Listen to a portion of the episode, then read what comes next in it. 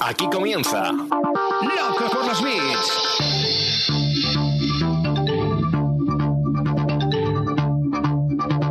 El podcast de e-commerce y marketing online de Emiliano Pérez Ansaldi.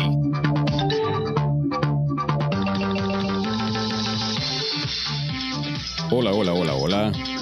¿Qué tal estás hoy? Muchas gracias por escuchar este nuevo episodio de Loco por los Bits. ¿Tienes un e-commerce, un proyecto digital o cualquier cosa relacionada con el marketing online y quieres que el mundo lo conozca?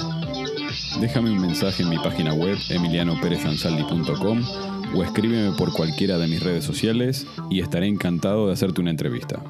Este es el capítulo 8 de la temporada 1 y hoy hablamos de iOS 14.5, de cookies, de Reglamento General de Protección de Datos, de cookies de terceros y otras historias de terror. Sir William Thomson Kelvin, un físico y matemático británico que vivió desde 1824 hasta 1907, dijo alguna vez, lo que no se define no se puede medir, lo que no se mide no se puede mejorar. Lo que no se mejora se degrada siempre. Y eso hicimos los que trabajamos en marketing online, intentar medirlo todo, hasta que rompimos el juguete. Hoy tenemos, en Loco por los Bits, un capítulo de terror, porque parece que el marketing online se ha copiado de la política y no sabemos más que medir las cosas entre dos gamas de colores, nada más, el blanco y el negro. Porque hasta ahora más o menos la falta de regulación había causado que cualquiera de nosotros tengamos que aguantar miles y miles de pop-ups, miles y miles de cookies guardadas en nuestro navegador. Además, obviamente, de tener que aceptar ventanas emergentes por todos lados, eh, vídeos que se activan con audio, hasta que empezamos a instalar extensiones que bloqueaban la, publicidad que no salía en diferentes portales y demás, ¿no? Esta y otras razones han causado que muchas webs mmm, vean reducidas sus eh, ingresos en publicidad simplemente por tener un adblock instalado y hacer cada vez más frecuente su uso para las personas frikis y no tan frikis, ha hecho que este modelo de ingresos se vea reducido casi a cero, ¿no? Obviamente, como pasa en casi todo en la vida, cuando uno abusa de un método, eh, al final siempre hay alguien del otro lado que toma cartas en el asunto e intenta regularlo. Estos últimos meses, semanas y días están siendo un poco duros para la gente que hacemos publicidad eh, en redes sociales o en Internet en general. Eh, vemos mm, cambios drásticos con la actualización a iOS 14.5. Eh, tenemos que sufrir todos los días en instalaciones de avisos de cookies con el RGPD. Mm, vemos verificaciones de dominio, ¿sí? Pero esto no es de ahora, tiene unos antecedentes. Me acuerdo ya hace muchísimos años con el fenómeno del not provide de Google Analytics, donde ya no podíamos ver desde qué palabras clave estaban accediendo esas personas a nuestro sitio web. Lo intentamos apañar un poco cruzando datos con Google Search Console, pero bueno, ya nunca fue lo mismo. Y después en, no en las últimas, sino en las anteriores elecciones de Estados Unidos, vimos estallar la crisis de Cambridge Analytica con Facebook, ¿no? Eh, y de cómo la publicidad mmm, segmentada y sobre todo la venta de datos privados habían condicionado la elección donde salió elegido Donald Trump. Entonces, a partir de eso, vimos endurecerse el Reglamento General de Protección de Datos, sobre todo aquí en Europa, y por último, ahora tenemos la actualización de las condiciones de privacidad del iOS 14.5. Esto tiene, por supuesto, unas consecuencias. Eh, aumentan los costes de la publicidad, sube el precio por lead, sube el precio de adquisición, eh, las audiencias de remarketing vemos que cada vez son más pequeñas, las segmentaciones que antes hacíamos con mucha facilidad eh, ahora ya no se pueden. eh, vemos que si no metemos un aviso gigantesco de, de, cookies que tape toda la pantalla y que la gente esté casi obligada a aceptarlo de manera más o menos tramposa, nos quedamos sin ningún tipo de dato, porque si el aviso de cookie es un faldón pequeñito en el footer, la gente puede seguir navegando sin aceptarlo y entonces no tenemos registro de, esa visita y de ese usuario. Pero obviamente eh, todas estas consecuencias ¿sí? Eh, tienen unos problemas que todavía no están del todo resueltos. Es, mm, primero, saber si merece la pena seguir invirtiendo en publicidad eh, a ciegas, ¿vale? Y cuál es el resultado que vamos a conseguir de, esa inversión en publicidad, que en algunos casos sabemos que son miles o decenas o cientos de miles de, de euros, ¿verdad? Vamos a comenzar desde el principio a contar un poco, sobre todo yo tengo en cuenta que la gente que me esté escuchando puede que no conozca muy bien eh, a qué me refiero con algunos términos, entonces vamos a comenzar por el principio. ¿Qué es este seguimiento mm, publicitario? Eh, ¿Cómo funciona? ¿Y por qué es tan crítico para las personas que hacemos publicidad online? ¿Vale? Eh, primero tenemos que hablar de una definición que es la más importante, que es sobre qué es una cookie. ¿Sí? Hablamos mucho de, de las cookies, pero ¿qué son las cookies? Las cookies no son más que un pequeño fichero de texto con información anónima de un usuario que se guarda en un directorio de, tu ordenador y que tiene que ver con el, comportamiento que haces de, tu, actividad en Internet. ¿sí?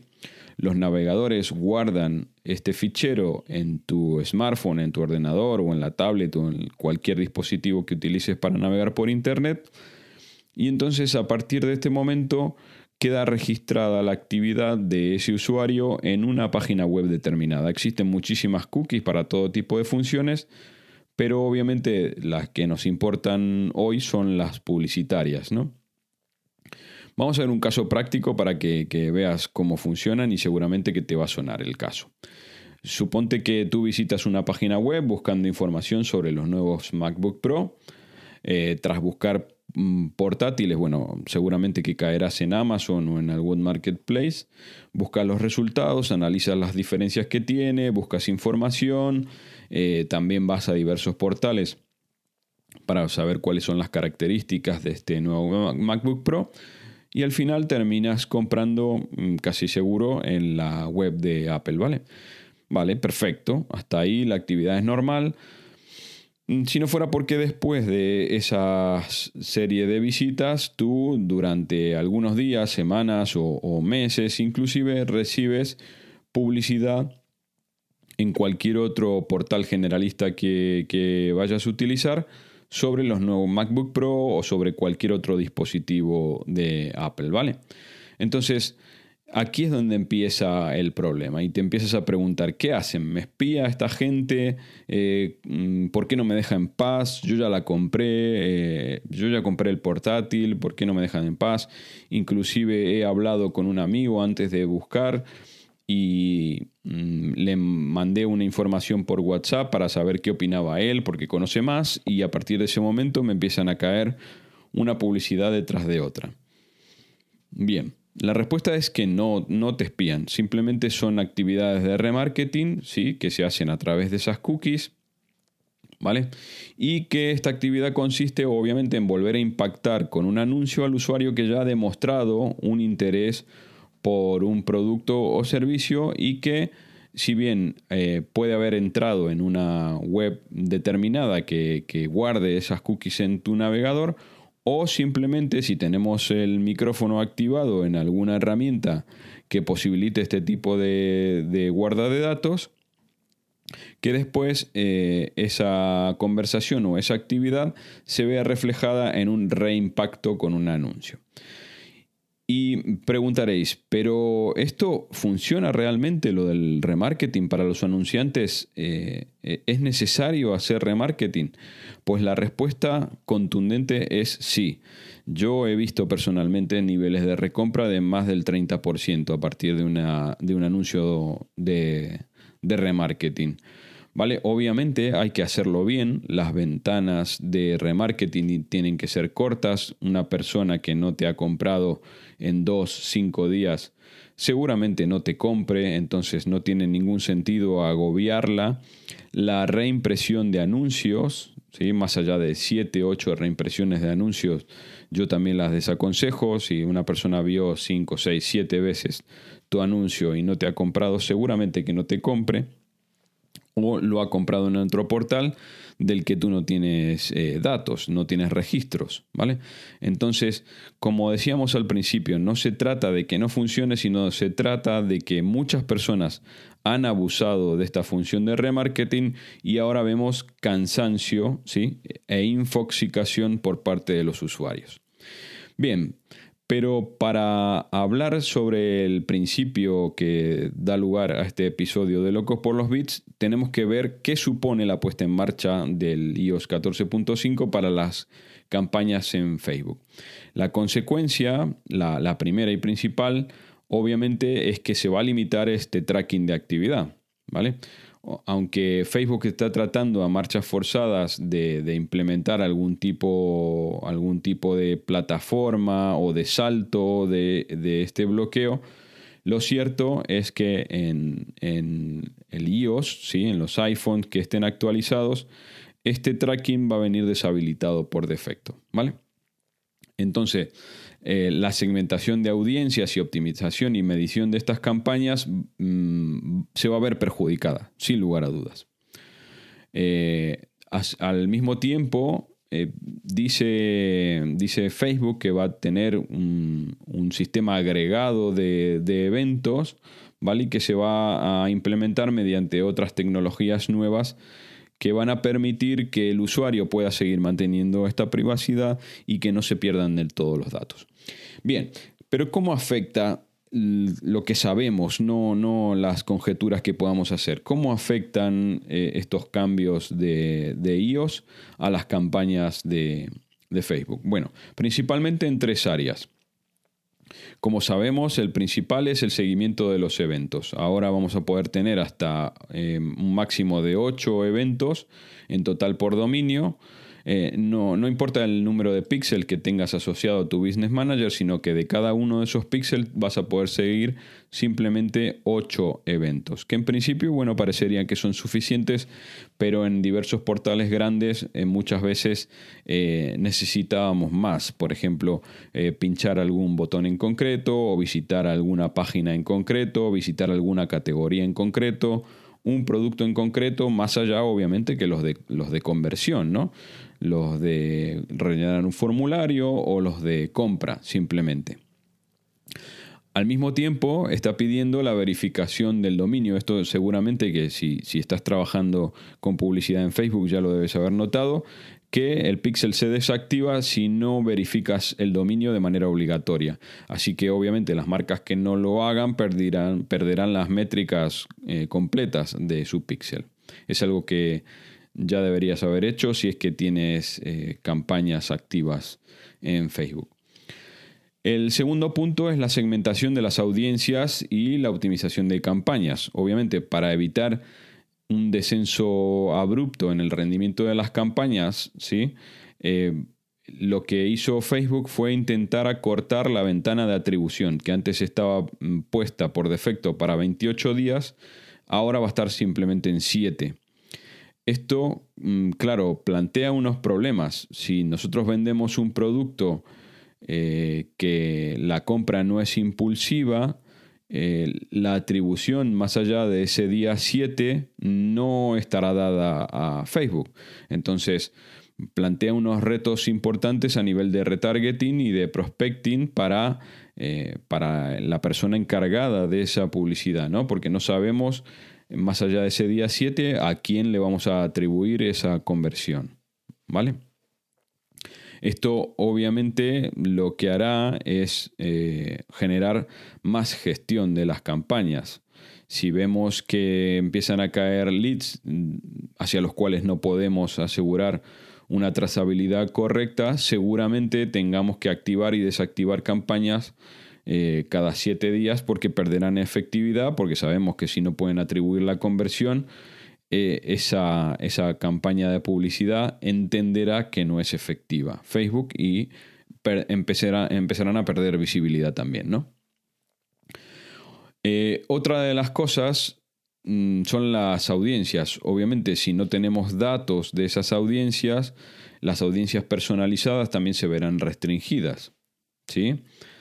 Eh, en el caso de no contar con estas visitas detalladas, con la información que necesitamos, tanto demográfica como de intereses, mm, tampoco podremos saber exactamente cuáles son los modelos de atribución que tenemos que asignar para poder generar una campaña hacia una audiencia personalizada. Eh, a ver, esto no hace más que confirmar que el, que el, camino va hacia lo que se denomina el bloqueo de todas las third party cookies, ¿no? O sea, todas las, cookies de terceros eh, dejarán de existir mm, más pronto que tarde. Entonces, aunque la transición no está siendo sencilla, de hecho Google hace unas semanas eh, intentó hacer un, un experimento con un modelo que se denominó Flock, que era una alternativa hacia todas estas third-party cookies. Eh, parece que no se pudo desarrollar del todo porque mm, se dieron cuenta de que era incompatible con la regulación europea actual, entonces que en Europa no se podían implementar. ¿vale? Obviamente, mm, como estamos viendo, durante todo este capítulo, el iOS 14.5 de Apple no es más que un obstáculo más para la campaña, eh, para cualquier campaña de publicidad online que estemos desarrollando, pero sobre todo para la medición de datos y para la atribución de las campañas.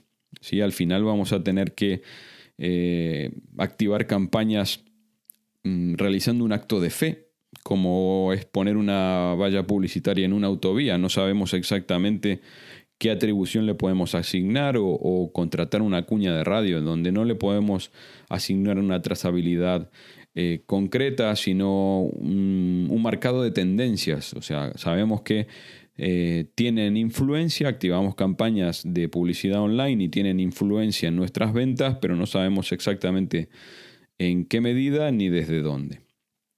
¿Sí? Eh, ¿Cuál es el resumen que quiero dejar en claro con este capítulo? O sea, ¿sigue funcionando la publicidad online? Por supuesto que sí, por supuesto que sí. No hay más que ver cuando dejamos de hacer publicidad online, cómo caen nuestras ventas o cómo caen nuestras conversiones. Pero lo que tenemos que tener en cuenta es eso, es que hasta que no podamos poner remedio a la conjunción entre campañas de publicidad online y el respeto a la privacidad de los datos de los usuarios, lo que vamos a tener que hacer es mm, asegurar tendencias de comportamiento de usuarios y sobre todo registro de conversiones con campañas de publicidad online activas o no. Esto convencerá a los inversores, a los que en definitiva ponen el dinero para que nosotros hagamos publicidad online? No lo sé, no lo sé, la verdad, porque es eso, eh, la gestión va a ser más trabajosa, seguramente los honorarios por gestión se van a tener que incrementar porque no es lo mismo activar una campaña ahora que la que va a tener que ser en un futuro donde la gestión va a tener que ser más minuciosa y al detalle. Entonces, mm, al final vamos a ver cómo se encarecen todos los pasos mm, hacia una correcta eh, estrategia de publicidad online. Pero sin lugar a dudas, mm, vamos a tener que saber mucho de matemática para cuantificar cuánto es el coste por adquisición y trasladar eh, esos costes y, y, esos registros hacia la persona encargada de la inversión y que sean ellos, en definitiva, los que decidan si les compensa un canal o, el otro y si les compensa eh, este acto de fe hacia la publicidad online que se va a tener que dar eh, simplemente por el hecho de que no vamos a tener exactamente los datos de la trazabilidad absoluta de ese usuario hacia la conversión definitiva.